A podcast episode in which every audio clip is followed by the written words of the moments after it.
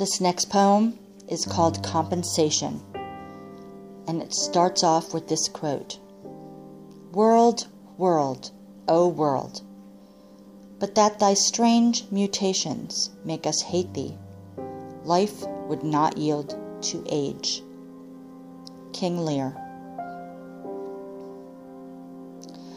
Tis well for us, poor wanderers that we are, sojourners in a vale of toil and woe, that sometimes clouds our skies' soft beauty mar, and weeds creep in where fairest flowers blow.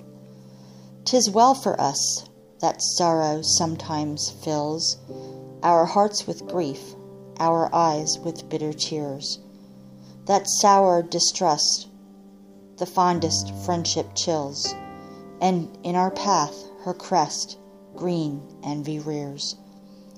Tis well when fortune from our dwelling flies to leave us for a while to dark despair.